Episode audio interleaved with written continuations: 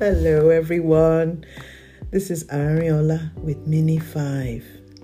What a different week I've had this week. It's been business meetings. There was one particular day I was feeling so overwhelmed. One meeting after the next. I think when it got to the fifth one, I almost shouted at the person like, I'm tired, I'm tired, I need a rest.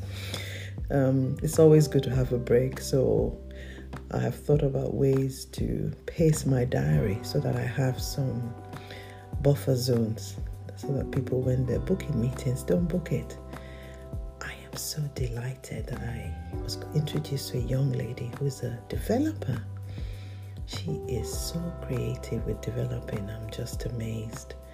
And who knows, I might be asking her to do something for us.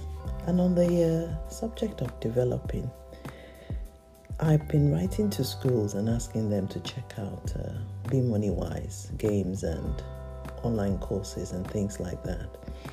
And some of the schools have responded and said, we're a primary school, we're not ready for that. I have a teenagermoney.com website teaching young people the basics they should know about money before they leave school. But apparently I'm not hitting some other clients. So I had this amazing idea to create another book that will tell a story about money and introduce children to the idea of saving and investing. And then you know how my God works. He gave me an idea and said, why don't you create a game out of it? It's amazing that you have to think about customers and keep reinventing your pieces to make it attractive to the people that you're trying to reach. So the lessons I learned this week is keep listening to what people are saying and keep adapting what you're offering so that it meets the need that they're wanting to fulfill or wanting to feel. Did I get lost on my words there? Never mind. I also got excited about a film I watched this week called King Richard. You probably know Venus and Serena Williams, household names when it comes to tennis, but it's amazing how their father had a list. He had a plan. He always talked about the plan. And even when he was faced with beating, harassment, he just kept to the plan. How many times do we start something and then abandon the plan because somebody said something or something just didn't work the way we expected? Isn't it amazing that it's those that actually stick to something that actually get to celebrate the end of it or the success of it working?